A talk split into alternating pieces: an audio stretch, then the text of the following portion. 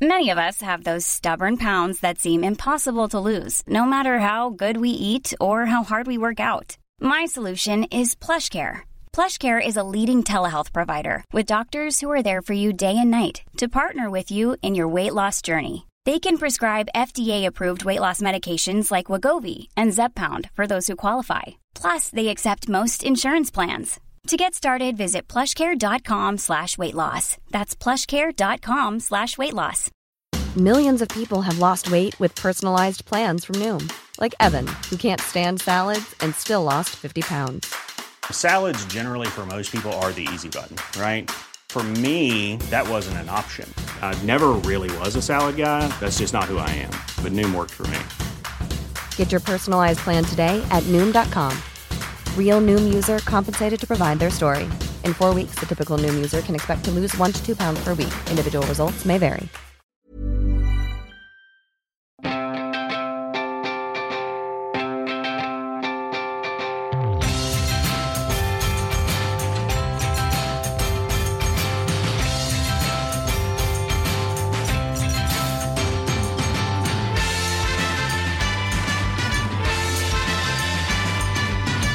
Hold on to your chips, dips, and pretz. It's time for Must Have Seen TV, the podcast dedicated to the sitcoms of the 20th century, from I Love Lucy to news radio. I'm your TV guide, Brett White, and this week I am joined by Matt Little. Hello, Matt. Hey, what's going on? How's it going? Uh, great. I love that you're stopping. You you know where your stopping point is. Yeah, well, I, there's an there's an uh, enter, there's a line break in my script. Oh, yeah, yeah, yeah. Um, and uh, yeah, this is the first episode. This is a pilot episode, but we've already been ordered to series. That's all. Congratulations! I ordered myself to series, I guess. I mean, see, that's what's great about new media in the 21st century yeah. is you, you get to be the gatekeeper as well as the creator. Uh, I am the keymaster and the gatekeeper. Yeah! Wow, uh, Ghostbusters. So, that's why Ghostbusters didn't work for a larger audience. Uh, is, is the keymaster is the gatekeeper. Oh. Okay. Uh, so yeah, this week on our very first episode, my very first episode of this show, uh, we're going to be traveling to March 2nd, 1995. Yes. The Brady Bunch movie ruled the box office. Madonna's Take a Bow topped the charts, and Friends aired The One with All the Poker. Matt, you must have seen The One with All the Poker before. I watched Friends every week religiously when it was airing. Bill Maher's religiously? Yes, yes. Because I even then I knew there was no God, but I yeah. was obsessed with Friends. My God was Marcel. Yes. I loved Friends when it was airing, and you know, most of America did at yeah. that time which was because it was it was genuinely funny and you go back and you watch this first season and the writing is so sharp and the jokes are the jokes still stand up today yeah I mean, well, when we get into the episode discussion, like, holy shit! I, in general, like, this is the part where I want us to discuss like our history with the show on yes. the whole, and like, I, I was an, a season one convert. I mean, this is yeah. March 1995, so I was 10, I was almost 11, I was in fifth grade, and in fifth grade this was the coolest show because at, like in fifth grade you're coming out of that like tgif like right. nickelodeon sitcom and like friends and seinfeld were my first like adult and like wings i guess i don't know but like friends is what i well i mean lowell is quite a quite a guide into adulthood uh, friends is like my first adult sitcom this is what it's like to be a young adult, a cool young adult. Yeah. Because uh, they were all like 24 Yes. Which is like looking back now from the age that I am, I was watching this episode and thinking, damn it, they like they're all younger than I am by today. Far. By, by far. far. Like 10 years younger. Yes. like, oh my God. Yeah, yeah. When, when, it, but in my head, it's like you can go back and watch old Real World. Yes. Like, I'm always when I watch an episode of like original Real World, I'm still back to being like an eighth and ninth grade, and those are adults. And now, like, no, they are 19. Yes, and they look so fresh faced. Yeah. from this side of the coin. You know, I have a theory no, that you can't really 32 year old. Oh my god! But it, like, I think that you can't actually see what an age looks like until you're about 10 years past it. Yeah, and then yeah, because now like when I see high schoolers, I'm like, oh yeah, they look like high schoolers. Or, yeah. Like, uh, so like this show when it came on, and I remember there was controversy in my household because there are Ooh. lesbians on this show. Oh. Yes. Yeah. Yeah. Uh, and for a while, I discovered it on my own. I watched it on my own, and then my mom found my parents found out there were lesbians on it because Ross's ex-wife left him for a woman. Uh, and I wasn't allowed to watch it for a couple weeks, but luckily my sister had to tell my mom, towards the end of like when this episode aired, end of season Yeah. one, the lesbians aren't on at every episode. Y'all can watch it. Yeah, yeah, So, yeah. Oh, good hey, news. yay, Southern Baptist upbringing. Uh, Oh man, you need like a Southern Baptist version of TV Guide. Yeah. that just has like trigger alert over the description of an Uh, yeah, episode. there's going to be some same-sex hand-holding in this episode. Um, Yeah. Did you stay with the show for all ten years? I stayed with it for eight. The reason, so, you know, I was 14 when the first season aired. Yeah. Freshman year of high school. This was, like you said, the show that everyone was talking about. It was, and I'm a pop culture nerd, so I was very invested in this. I was very invested in the full Thursday night lineup on NBC. You had your Seinfeld, you had Friends. At the time, was Caroline in the City one of Uh, the f- Thursday night shows? Carolina City debuted like season two of Friends. Oh, okay. Friends' success led to this young twenty-something urban yes, Oh, single guy a Caroline. boom of them. Single Guy and Caroline the City were kind of maligned when they started because they were just Single Guy specifically because it was like this is just them trying to do friends again. Yes, Uh, a hundred percent. Um, and that was, it, it- but it was so it was so copied because it was unique Yeah. and it was fresh, Yeah. and the the joke writing was incredible. I followed it. I followed it through high school into college. I guess it was around season eight. I didn't check out because of quality or anything. Yeah. I checked out because at that point I was like college was getting crazy busy for me. Yeah. And I would miss Thursdays and back then You couldn't must see it. You could Right. Not, you you had you had to watch it and you couldn't. Yes, and there was no um it- you know, I didn't I, I was too doofy to remember to set a VCR to like program cuz back then it was VCR plus and you had to know the 13 digit code to enter into Oh, your really? VCR Wow. to program a VCR to record it, I right? never had that. We had, but it never worked. It Yeah, never that worked sounds like a properly. horrible system. Yes, and so that never worked.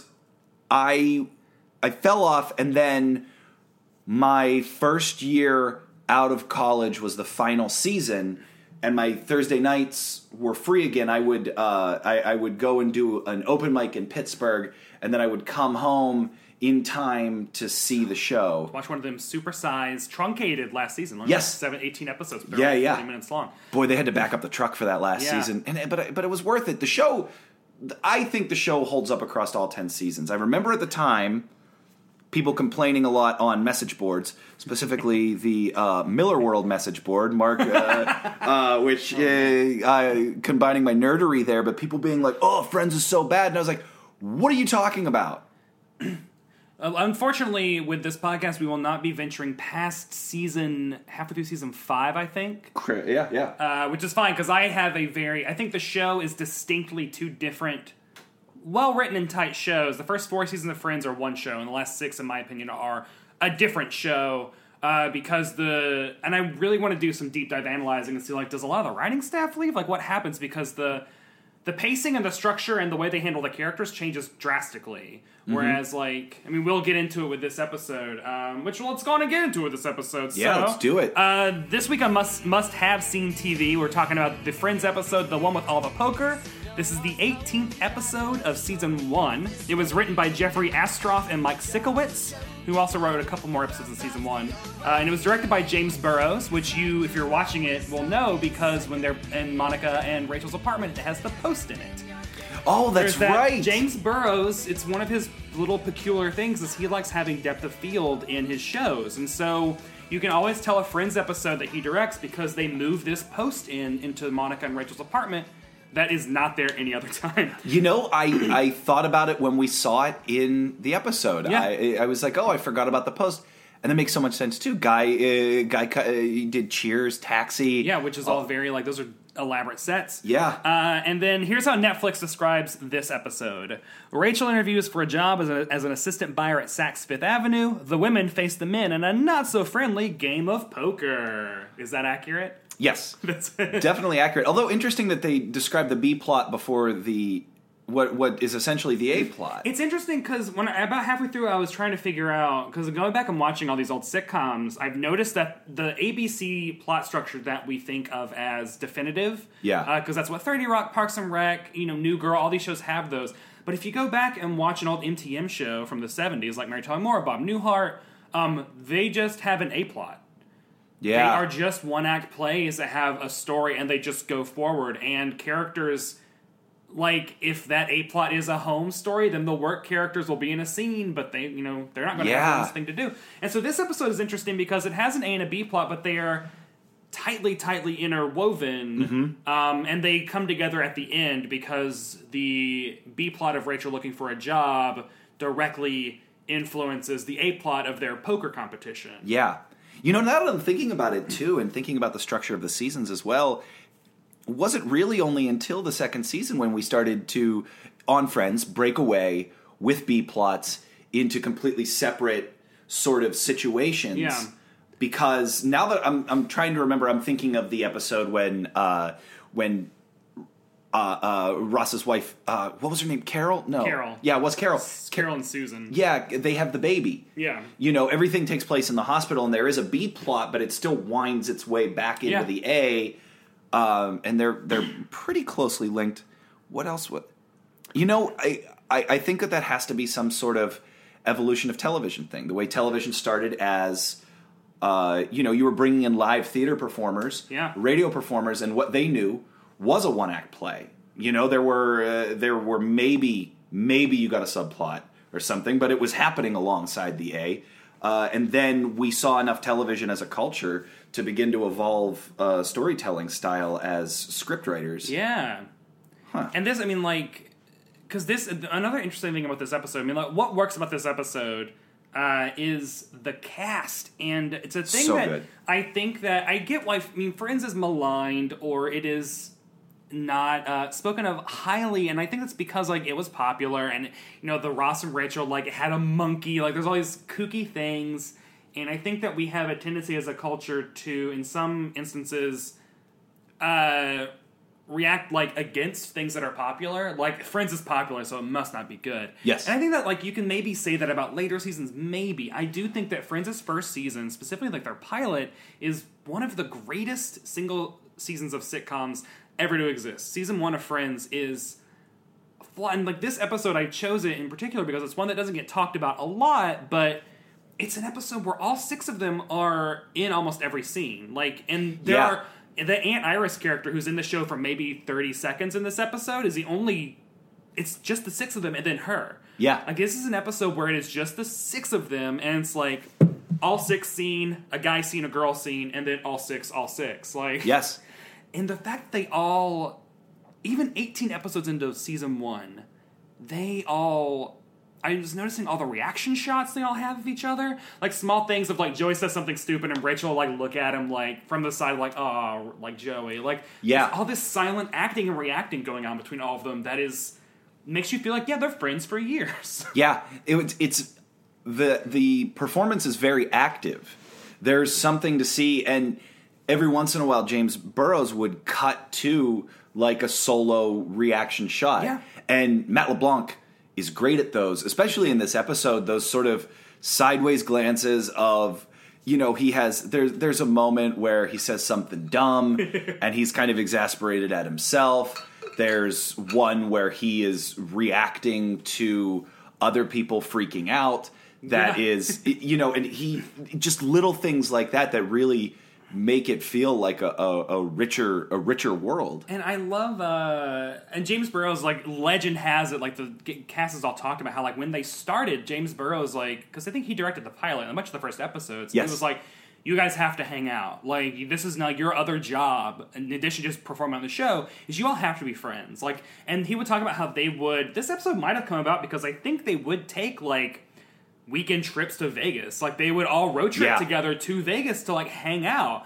And, uh, and I think that's what shows in this episode is there's uh, little things like Chandler and Joey ragging Ross about Ross's crush on Rachel yes is it, throughout this episode particularly. I love um, when they're in when Chandler and Ross are not sitting in their sofa at Central Park. They're over on the side, which I was Yeah. like, but the sofa's empty. Why? yeah, aren't yeah. they Why? there?" Why isn't? Come on now. But it's because like Rachel's having a scene in the foreground, they're in the background, so it's so Chandler and Ross can comment on it.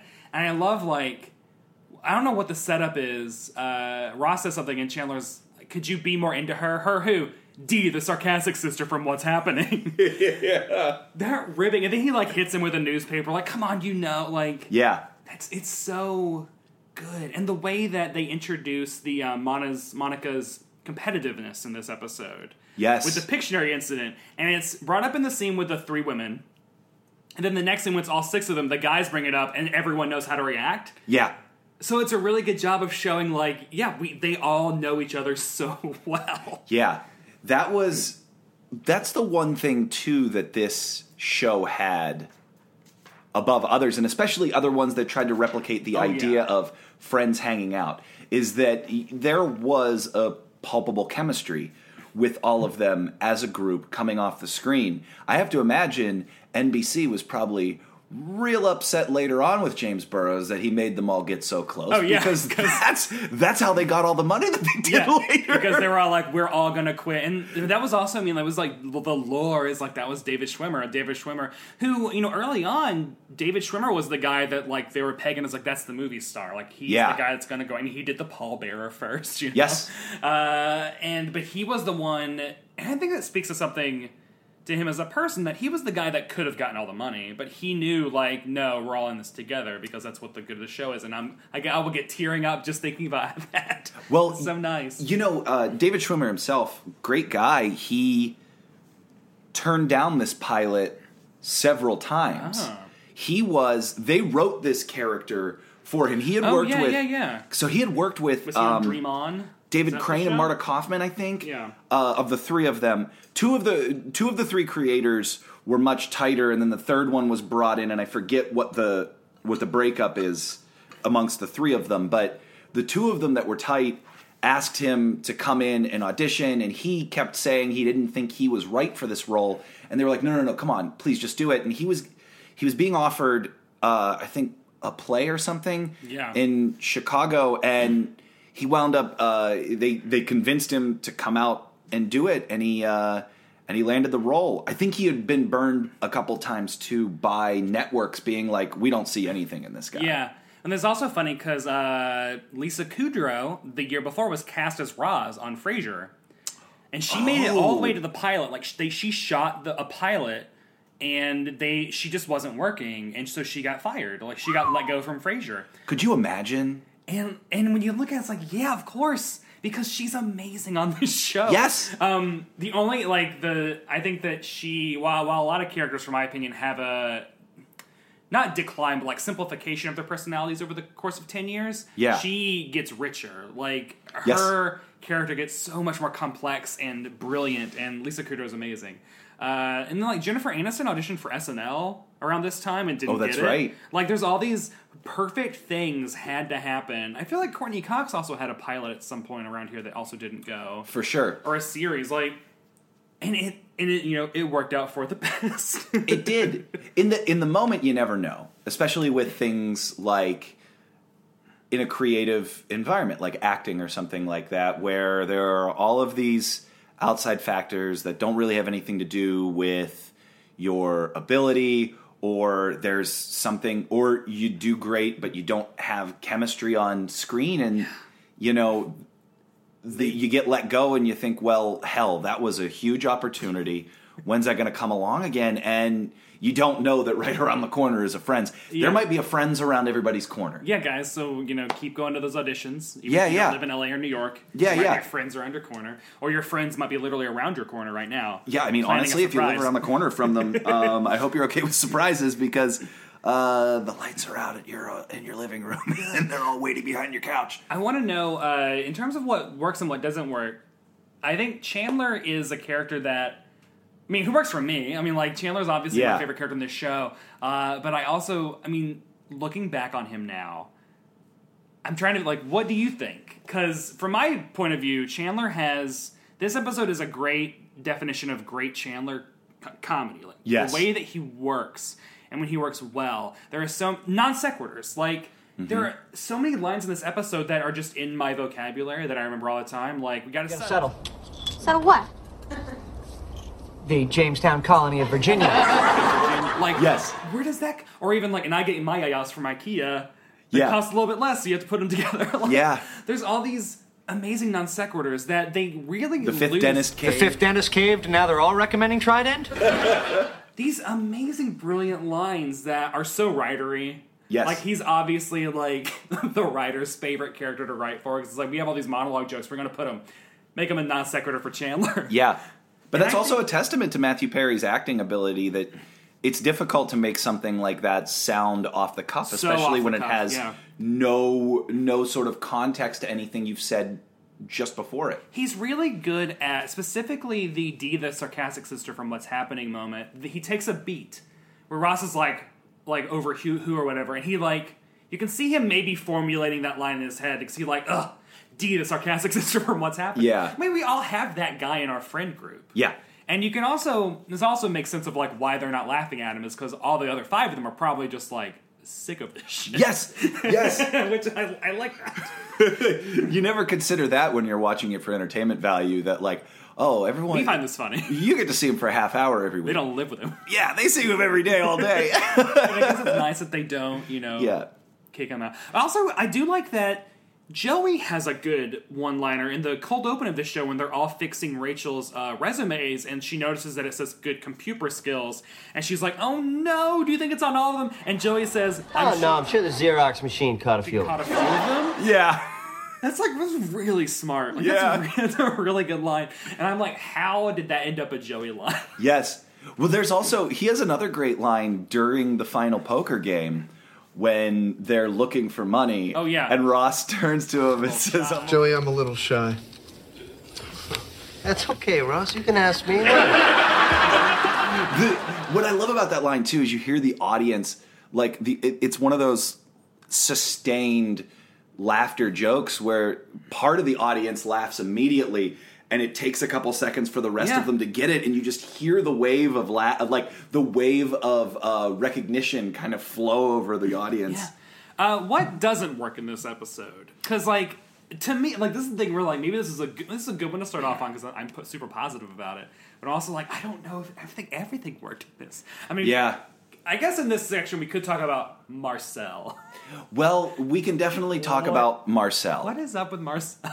You know, the the idea of having a monkey just hanging around this show is quirky and what are The interesting. studio notes on that, like, gotta have a because there is it's it is interesting. Like in just my general life, I've researched some friends. I need to learn more about why Marcel is on the show, but there was an impetus early on for them to get an adult yeah. because the network was like, we don't understand six twenty somethings hanging out together. I mean, Yeah. this show is kind of credited with being the first show of its kind in that way because s- the characters in Seinfeld are a solid seven to ten years older. yeah.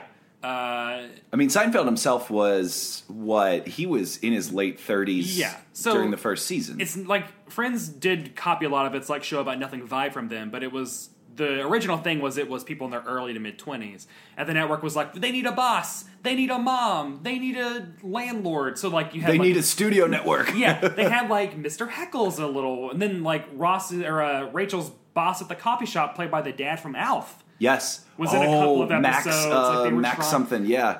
And the producers were like very adamant, like, no, this is a show specifically about your early 20s when you, for the first time in your life, do not have any adult supervision. yeah. When you have to figure it out for yourself. And so then there's a monkey.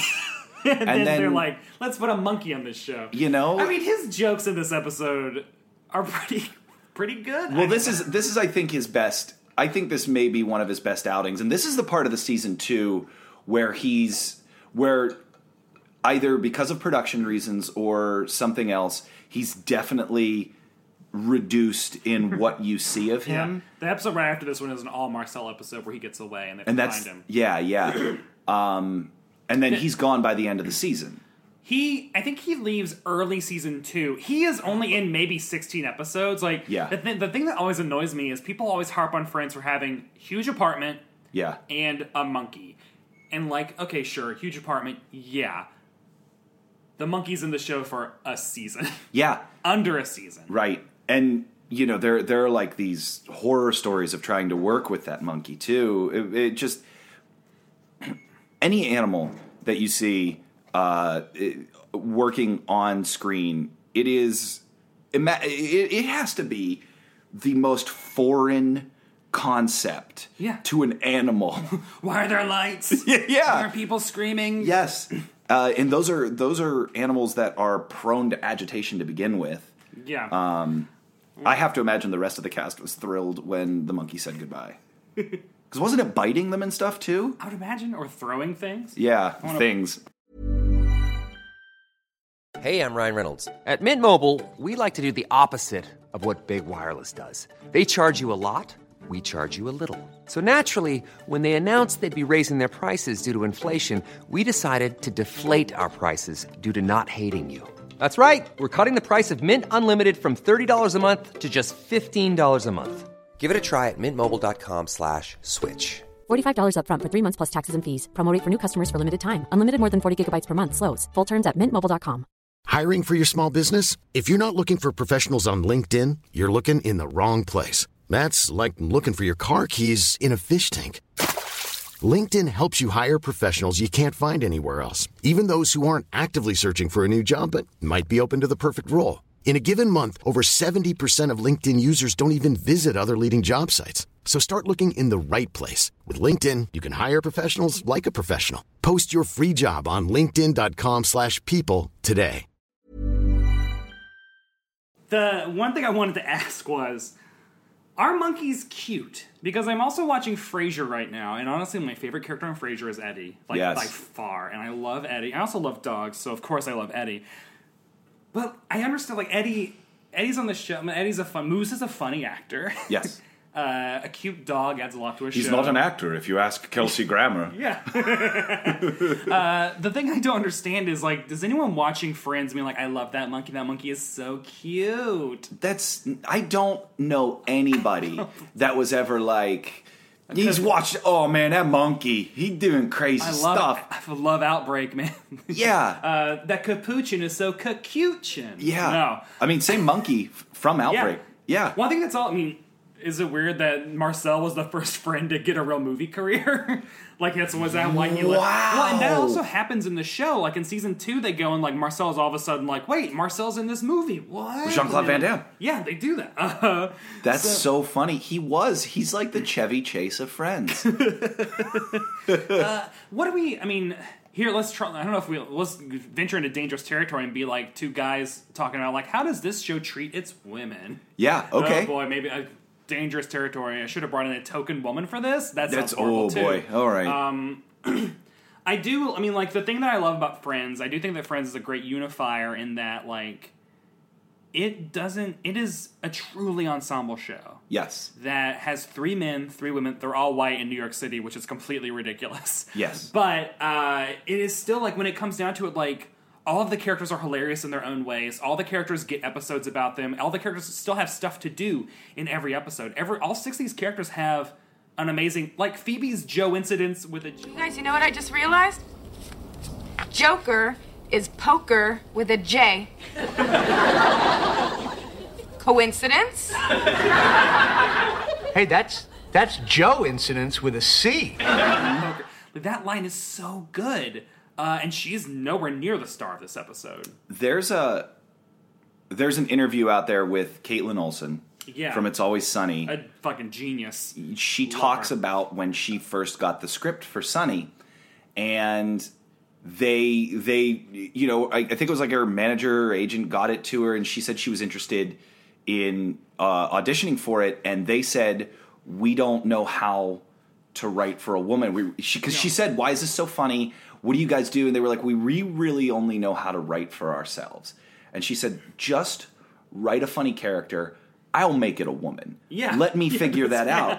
And that's and I like to think that a lot of Friends does that as well, where the the these characters have agency over what they do. They're allowed, you know, the the producers, the writers let these women get out of the way. They get out of their way, let them be funny, and they also have jokes that aren't just about No, yeah. being a woman or being female or you know the the typical tropes that you think of Yeah. uh, when you when you get frustrated by how women are portrayed in Hollywood. And there's also, I like, to me, it's also rewarding, like, the way that they're all friends with each other. Like, the thing that I love specifically about the first four seasons of Friends is that there's very little internal conflict. I mean, there's, like, the general, like, in this episode, like, it is, you know, Ross versus Rachel at poker. Yeah. But there isn't, it's not mean spirited, and no one's trying to, like, trick each other. Right. Um, later seasons, I feel like, lean too heavily into all the tension being internal instead of external. Yes. Um, like the main aggressor in this episode is this job interview that Rachel goes on and she doesn't get. Yeah. And that is the thing. And to watch them all come together, like as soon as she hangs up that phone call, and she Jennifer Aniston is amazing in that moment. Like Yes. playing that phone call of like trying to not like it doesn't bother her. She's fine. She sits back down, and the way that she like has to reorient herself, like what were we doing? What were we? Sorry, Rach. Yeah. You know, there's gonna be lots of other stuff. Yeah. Okay. Where were we? Oh, okay. Five card draw. Uh, jacks are better. Nothing wild. Everybody ante. Look, Rach, we don't have to do this. Yes, we do. And I love like Joey, like not a laugh line. He's just like, you know, we don't have to, to do this. Like he's looking out for her, and it's Yeah, And then at the end, when they're you know guys versus girls, all like Aunt Ross and Rachel, they're anteing up each other, and like the way that they all rally around each other, like give me your purse. Well, thank you. See you 25. And uh, Monica, get my purse.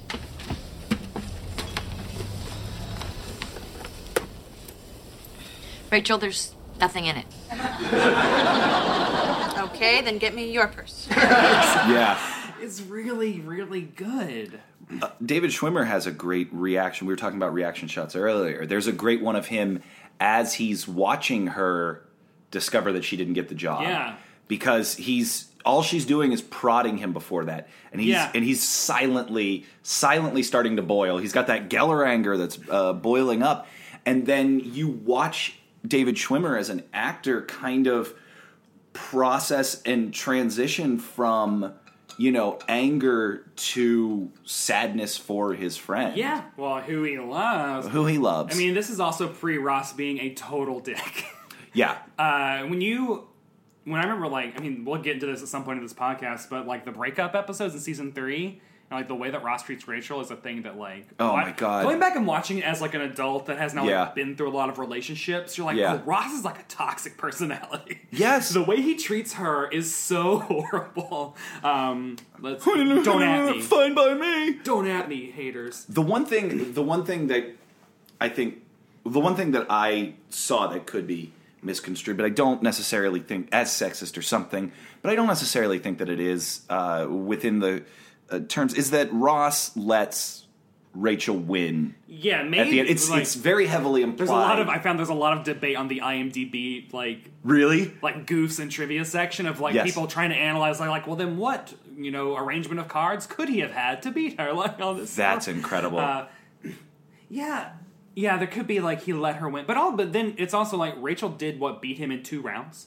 yes. like legit yeah, she le- she So- straight up beat him, and he decided. But also, I, I it, it may it does have something to do with the fact that he is in love with her.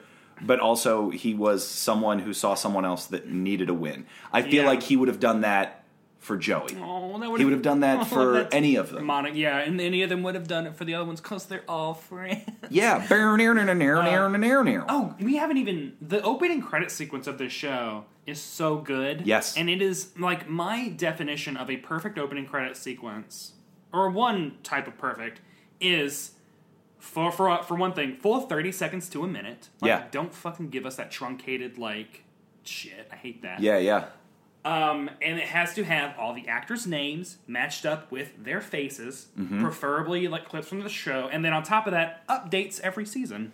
yeah. Or sometimes Friends would do it mid-season, like this opening credit sequence. Like the first one would have from the first three or four episodes they shot like early. Yep. So the first opening credit sequence is mostly them dancing in the fountain. This is later in the season, so you have like moments from the first half of the season in the second in this uh, opening credit sequence. yes. And I think it's just it's great. I mean, also like that song went to number one. Like it was a huge radio hit too. I Right. Had, I had the Rembrandt's LP LP. Oh man, uh, with the song "This House Is Not a Home." His house is where that was shot at the Playboy Mansion. yes. That stuff always tastes like um, diet strawberry milk. because when I was in sixth grade, I would get ready for school every morning by watching VH1, uh, Uh-huh. and they played that video in heavy rotation, and I would drink my like I don't know like algae diet strawberry milk. Yes. And so like when I think about the Rembrandts, this house is not a home music video.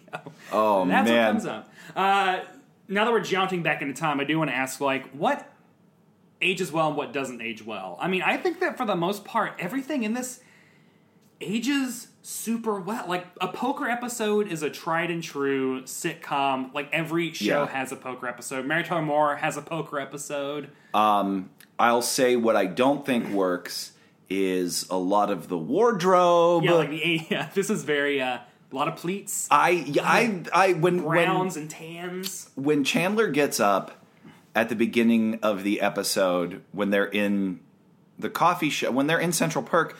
And he walks over. I literally said out loud to Brett, Oh my- "Jesus, those pleats! they look terrible." But I mean, he looks like he looks like a rejected Z Cavarici model. but that's what happens when you're you know everything that the the the idea of the show was that it was hip 20 something so Yeah. they need to find some way to stylistically make them look like they're on the cutting edge of whatever was current That's and like that was sort of it in new york chandler was wearing these like knit cardigan vests that just like- hung well, Oh. the open over oversized dress shirts, black like billowy Ugh. dress shirts tucked in Ugh. and high waisted pleated pants, Ugh. and like two breast pockets, but Yes. the pockets were like on his stomach. Like that's Yeah. how oversized those shirts. they're are. like hanging below they're like nipple po- they're bel oh. Yeah. under nipples Uh, it's also funny going back and watching these shows and being like, okay, well, they were, this is a poker episode, so they're always constantly like trying to find cash. Like I'm short now, Yeah. it'd just be like Venmo. yeah I assume I don't play poker ever, so I'm assuming like Venmo has maybe revolutionized why set- wouldn't it set, like, yeah poker games. Uh, Well, also, um, I do think the uh, the the cold open the cold open is just a relic of its time. Putting Yeah. Oh, a bunch, folding up a bunch of resumes and putting them in. yeah. Um, which I think, by the way, those resumes. Uh, maybe take a look again, but looking at it when they would hold the paper up to the light, it looked like it was a page of actual Yeah. script. like, should we do this? It's like, oh, come on. Is there ever going to be a time when someone's going to remaster these episodes to where you can actually see everything, maybe in Yeah. a 16 by 9 aspect ratio? No. No, Uh, I will say Friends is a show that I, d- I guess I don't mind watching in 16 by 9, even though it was originally aired in 4 by 3 because they didn't, they added more to the sides. They didn't chop things off at the top and bottom. Right. Whereas if you watch a Simpsons episode, Yeah, oh man, they have cropped it like and I, I can't do that Yeah. um, i will also say there's a moment in in the final thing when they're in ross and or in monica and rachel's apartment and rachel's waiting for a phone call and joey wants to order a pizza and rachel has All right, well, I'm gonna order a pizza. Oh, no, no, no, no, no, no. I'm still waiting to hear from that job, and the store closes at 9, so you can eat then. it's like Yes. that wow yeah like that is a thing that doesn't happen anymore No. we all have our cell phones Yep. and also yeah i guess you would get a call if they elect a resume you- they would probably call you still That- Yeah. that's that's still a thing that happens right. Also, she got a letter saying you have an interview, not a phone call. that's also weird Which is yeah. very strange. Although I did, I did, I thought it was really sweet. That scene was really sweet of Rachel's at work, and so Phoebe and Monica come in with like the stack of mail hidden, and then they start just like reading her mail to her, which I was like, Yeah. that's really like I like that. I don't know, your Visa bill's enormous. Yes. So, uh, growing up, you you know, we were we were of an impressionable age when the show was airing. Which character did you find yourself most drawn to? Chandler, Yeah. I for a long time in my life, I always said that I was equal parts Chandler, Gonzo, and Han Solo. Ah. To the point where in this is probably high Chong school. Zolo. Yeah. Oh god. I made a um a little thing, a little like triptych of pictures of them and like my favorite quotes by them. Yes. Oh man. Uh, and then also like I now I realize like I was also attracted to Matthew Perry. Didn't understand those feelings for a long time. Oh, now, sure. Like there's now when I watch Friends, I try and pinpoint what are the hottest Matt Matt Perry seasons. I think actually like ten. He looks Yeah. best in the last one. Anyway, Boy, I, it- speaking of being attracted to people on the cast, I remember waiting with bated breath when the issue of Rolling Stone was released that had Jennifer Aniston Okay. uh, uh, semi nude Yeah. on the cover. Rolling Stone. I remember going to Kmart with friends, uh, with friends, uh, to get that issue, and there was only one left on the snatching that up. newsstand. People Yes, snatching it up. Oh and we had to paper rock scissors for who, er, for who got it, and uh, and Dan Stewart got it. Yeah. I guess is that like a uh, like you're either like a Betty Veronica person. Is there that same thing with like which of the Friends girls are you into? Like, are they very indicative of a type? I guess. You know, I would say I would say that that probably kind of fell. Uh, that kind of probably happened as they sort of distilled their personalities down Yeah. in the show. Um, you know, because you you sort of you sort of learn more as the show develops how type A Monica truly is. She's not as much in the first season. Yeah, and I see the thing is like I the reason I like the first four seasons are because they're still they feel more well rounded. Maybe it's because Yeah. they haven't defined them as much, uh, but they don't feel as caricaturey. Especially like I, this, I don't know this one uh, season one's perfect. Uh, Yeah. season two is great. Season three is great. Yeah. We're talking about those a lot on this show. Well, I think too. Uh, you know, first off, Jennifer Aniston as a woman is a, a beautiful woman, which is uh, easy when your uh, loins are coming to life at that age. but also, she is she is the attractive every person. She's our entry point into Yeah. the fr- world of friends. I will say like Rachel, like this show could have easily been Rachel's show. Like Yeah. I mean, she is she has the first episode impetus of like she just, you know, left an engagement. She's literally in Mm-hmm. her wedding dress and you know, the struggle she has over the course of the 10 seasons is really her show. Like getting married, like love uh, getting divorced, like loving, etc. Uh that Las Vegas wedding. Um getting pregnant, having kids, like and they do that to all six of them. And Friends is smart in that the very first scene of the show is a scene between the five of them. So like you know from the instant it's an ensemble. Stop cleaning my aura. God, I love that so much. Uh, but yeah, like she is very much that entry point character. Um, yeah. I think I want to move into some trivia about this episode Yes. uh, which I, I have a little bit. It's mostly like stats and facts and stuff. Um, for one thing, this episode right here was watched by 30.4 million people. What? This was the most watched episode of the show up till that point. No kidding. So at the point, this is the m- yeah, this was the start of a rain, I guess. Episode eighteen. So that would have been April. That would have been Uh, yeah, early April. March, Early March. Okay. March second. Yeah, Yeah, you're right around the time. That's right after. That's right after what used to be uh, uh, sweeps. Yeah. Sweeps month. February was a sweeps month, and you're looking at. Um, there's been enough time for the people that love the show to convince their Because it didn't- uh, friends. Yeah, it did, yeah. It also didn't start off strong in the ratings. Started okay. Like Yeah. the, the Thursday night musty TV thing, Friends helped cement that because they had Seinfeld mad about you, but like Friends really nailed down like this is what this night is. Yeah. and I'm I should have looked up and seen because they jumped from uh, nine thirty to eight, which for me would have Right. been eight thirty to seven, living in the Central Time Zone. Yeah. Um, I think maybe at some point during season one, like they got enough confidence. I mean, it might have been this episode. I should have looked that up. I Yeah. failed. Um, and also, like 30.4 million people watch this. That's insane. Uh, that's like that's like what special events do on television now. Yeah, I mean, that's like a Super Bowl, right? Yeah, Or like an episode of Walking Dead. God. that's I mean, true. Walking Dead still gets like 20 million viewers. Does it really? Yeah. I um, don't watch that shit. It's not a sitcom, and it's from the 21st century, and also I don't like it, so we're not talking about it on this show. well, there you go. what Um, show? Boom. Exactly. Um, the weekly ranking, uh, this episode that the week it aired was number four for the week. Thirty million people. Number ranked four. Number four. Seinfeld was number one that week. Uh-huh. And then Home Improvement was number two. Yep. And Grace Under Fire was number three. That's incredible. What's amazing too is at the time, ABC was considered the kings of comedy Yeah. because they had uh, they had Comedy, Roseanne, Roseanne. they had Home Improvement. That was their th- Grace those were Under their- Fire also there. Yeah, Grace Under Fire did great too. That, that, that was like their their Tuesday night juggernauts, And that was all uh, and then of course TGIF as well. family stuff, too. Yeah, The IMDb rating for this episode, uh, 2,371 users. So, like, a lot of people invested in Friends on IMDb, of course. Yep. Um, rates this episode an 8.9. eight point nine. Do we think that is ac- higher, lower, right on the money? I I would bump it up to a nine point one. Yes. because I do think that this is an A. I think this is an A episode. Yeah, I would. Yeah, I think that rewatching it here, we get a great distillation of who the characters are at this Yeah. point. We get the origins of things that become much bigger character traits, like Oh, yeah. Monica and the Pictionary incident, Yeah. which I think was the first time we learned about her sort of uh, uh, competitive, nature, competitive yeah. and and angry nature. We learn There's a uh, lot of Ross and Rachel stuff in here. got a This is lot of really Ross- good, big Ross and Rachel stuff. Chandler has like four non sequitur jokes, They're amazing, I and mean, they're- also squeezes in a "Could you be?" yeah, like could you be any more? It's so great. Yeah, Uh, yeah, I would give it a you know nine point three. I mean, like I think it is a multi. Like when I watch a sitcom now, I mean maybe it's just because I'm older and I've seen I've seen it all.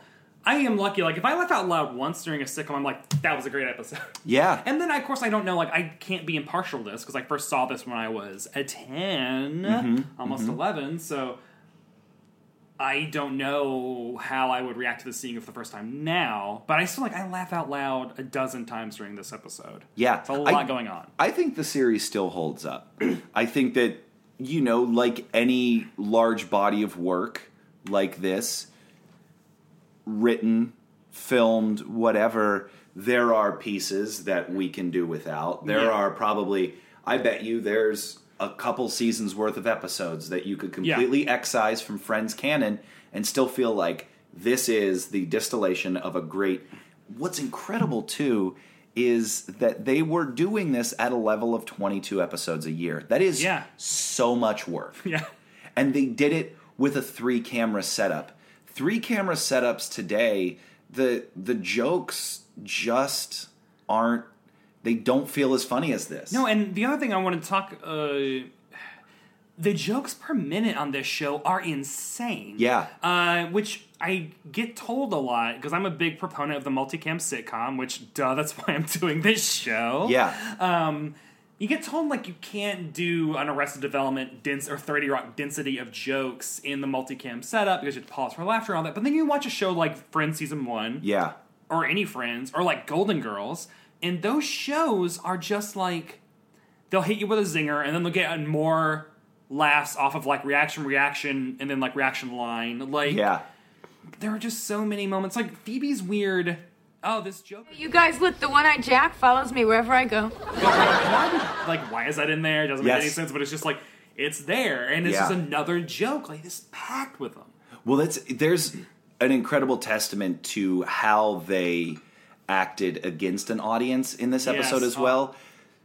Going back to that Joey joke where they're at the poker game and Joey says, you know, Ross says I'm shy. He says, "Ah, don't worry, buddy. You can tell me anything." they hold on David Schwimmer. Yeah. And he is holding for laughter from the audience and starts speaking again just at the right. Well, it was because it's also he's holding. That's what it is. He's holding, and then Matthew Perry's sitting beside him, and he doesn't move. He doesn't move until the laughter starts dying down. He holds just long enough before he jumps back into action for the sh- uh, for the show, and then things keep moving so fluidly, and they still manage to cram all those jokes in yeah there. and it's ugh. um who would you say is your must see performer From this, episode, From this episode. um, I got mine. I know who mine would be. man, when you say must see performer, how is that defined? Like, I mean, I guess I guess it's like the MVP, but and since the name of the show is Must Have Seen, I was like, who's the must see performer? okay, all right, all right. Um, honestly, I'm gonna have to go with. I think I think Matthew Perry is the funniest, but I'm gonna have to go with uh, David Schwimmer. Oh. I think that he holds a lot of he silently holds a lot of the emotional weight of this episode, Yeah.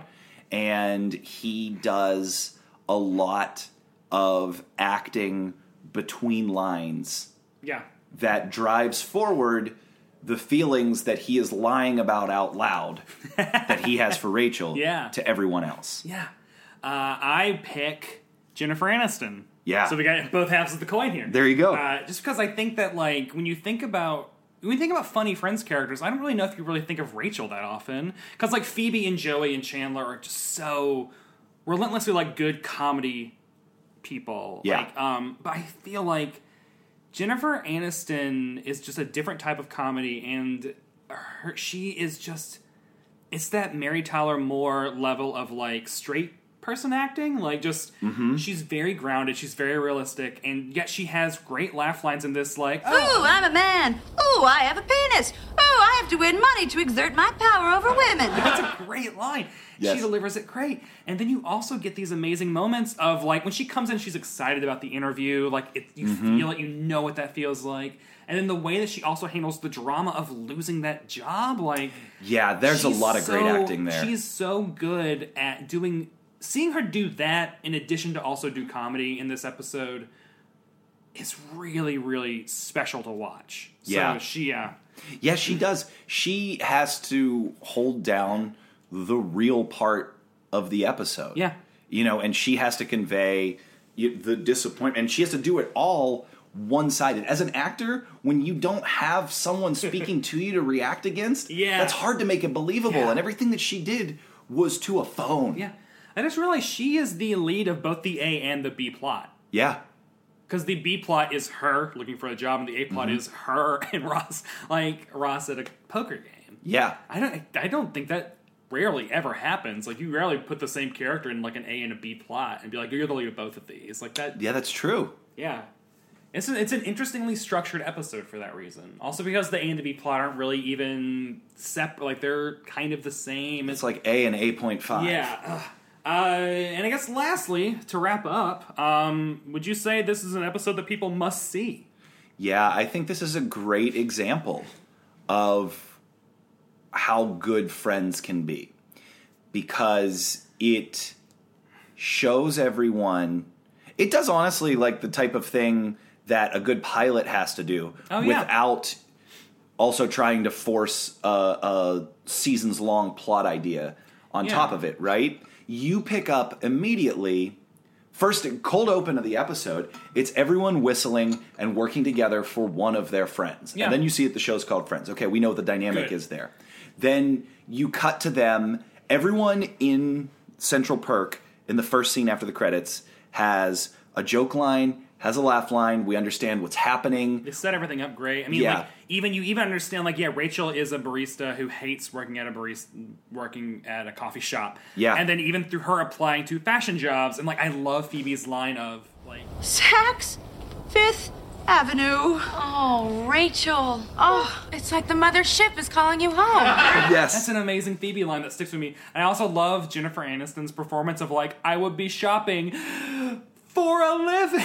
Yes. it's so good. Yeah. So you also get you understand who Phoebe is. Yep. Because Phoebe's weird, like, oh, so you were lying then. Like you get Yeah. like her very like earthy, honest, kooky vibe. Uh, Phoebe just put back two jacks because they, didn't, look, happy. yeah, this is a great pilot episode that isn't a pilot episode, no Yeah, way. I think this is a, absolutely a must have must have seen Yeah. episode. You must have seen this episode. yes. Uh, well, I guess that brings us to the end of the uh, pilot episode Awesome. of Must Have Seen TV. Yeah, yeah. Uh, pilot that isn't a pilot.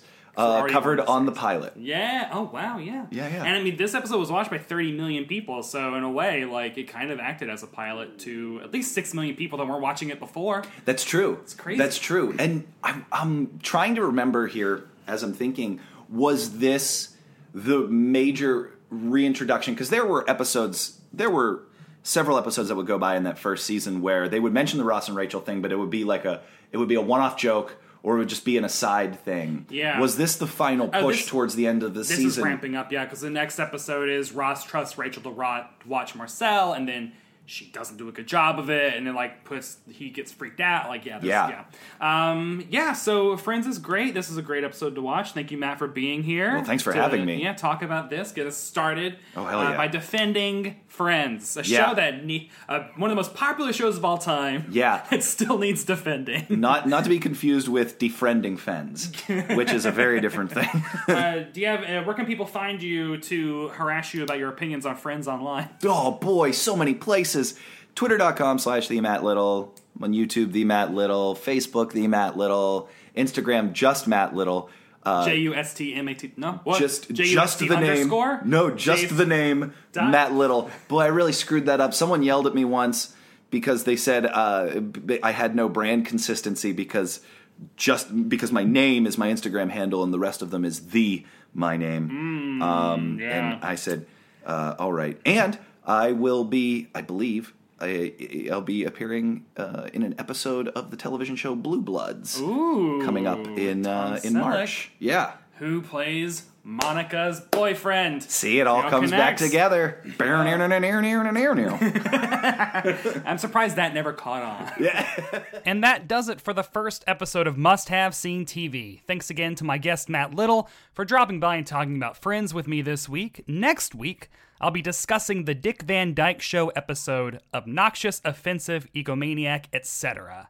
You can stream or buy The Dick Van Dyke Show on Hulu, Netflix, iTunes, and Amazon Video. Until then, you can follow the podcast on Twitter, Instagram, Facebook, and Tumblr at Must Have Seen TV. Please rate and review Must Have Seen TV in iTunes. You can follow me on Twitter and Instagram at, at Brett White, and you can check out my writing over at Decider.com, and you can purchase my sitcom t-shirts and stickers at tpublic.com slash user slash Brett White. The theme song is Patricia's Moving Picture by the Go Team.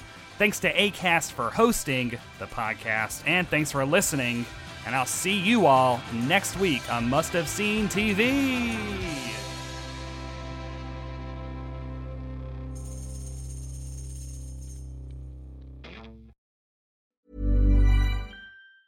Hey, it's Danny Pellegrino from Everything Iconic. Ready to upgrade your style game without blowing your budget? Check out Quince. They've got all the good stuff shirts and polos, activewear, and fine leather goods, all at 50 to 80% less than other high end brands. And the best part? They're all about safe, ethical, and responsible manufacturing. Get that luxury vibe without the luxury price tag. Hit up quince.com slash upgrade for free shipping and 365 day returns on your next order. That's quince.com slash upgrade. Even when we're on a budget, we still deserve nice things. Quince is a place to scoop up stunning high end goods for 50 to 80% less than similar brands. They have buttery soft cashmere sweaters starting at $50, luxurious Italian leather bags, and so much more. Plus, Quince only works with factories that use safe, ethical, and responsible manufacturing. Get the high-end goods you'll love without the high price tag with Quince. Go to quince.com/style for free shipping and 365-day returns.